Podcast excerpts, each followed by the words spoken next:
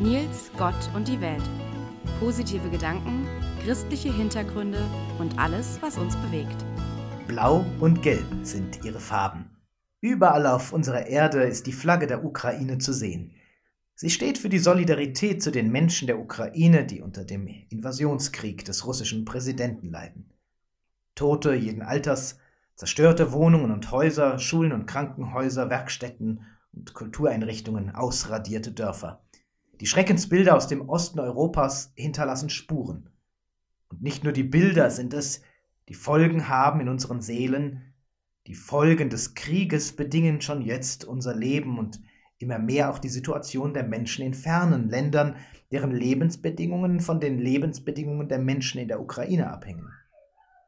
Die besonders fruchtbaren Schwarzerdeböden der Ukraine machen die Ukraine zur Kornkammer Europas, wie wir sagen. 70 Millionen Tonnen ukrainisches Getreide wurden letztes Jahr weltweit exportiert.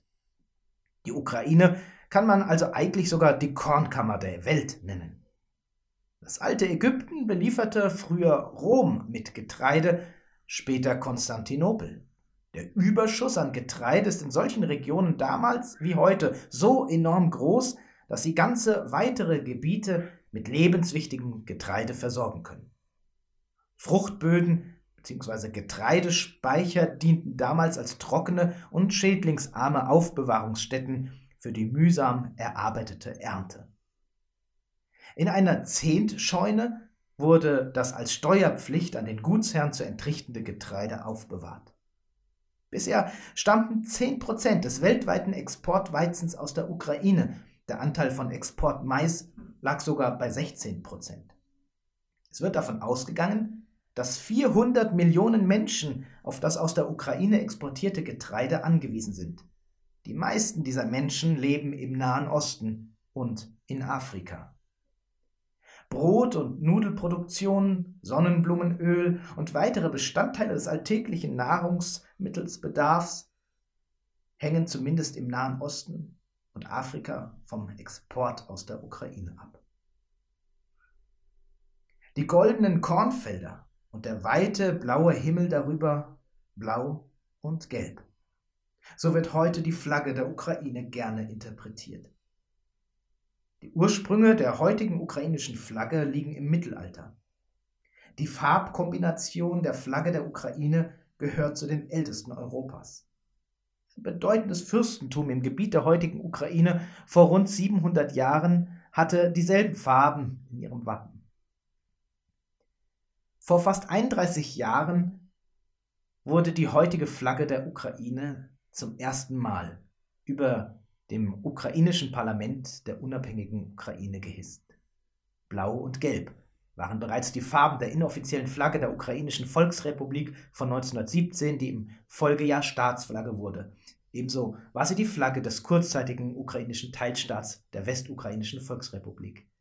Seit dem 28. Januar 1992 ist die blau-gelbe Flagge auch wirklich die offizielle Flagge der Ukraine.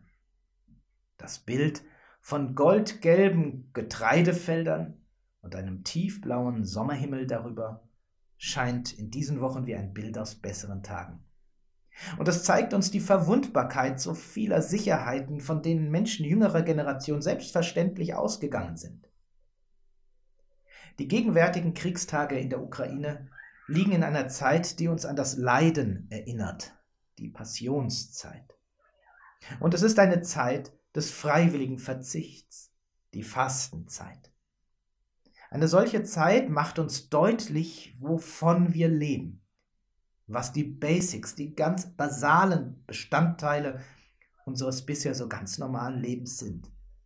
Ein warmes Zuhause mit fließend warmem Wasser, Elektrizität, Brot und sauberes Trinkwasser, eine sichere Welt mit verlässlichen Lieferketten, einem blühenden Frühling und goldenen Erntefeldern im Sommer. Die Grundlagen unseres Lebens, wie wir es lieben, sie sind keineswegs selbstverständlich. Auf das, wovon wir leben, haben wir kein Abo, das einfach immer weiterläuft. Frieden und Sicherheit, Freiheit und Gerechtigkeit, das bleiben nur Begriffe, die nach richtig klingen, wenn wir sie nicht zur Basis zur Grundlage all dessen machen, was für uns so wichtig ist, um ganz einfach, ganz normal zu leben. Um Frieden und Sicherheit, Freiheit und Gerechtigkeit lasst uns in diesen Tagen alle zusammen beten, damit gute Entscheidungen getroffen werden, damit dieser Krieg aufhört, damit es nach diesen Tagen des Leids wirklich Ostern wird und der Tod besiegt wird vom Leben. Bleibt gesund und bleibt gesegnet.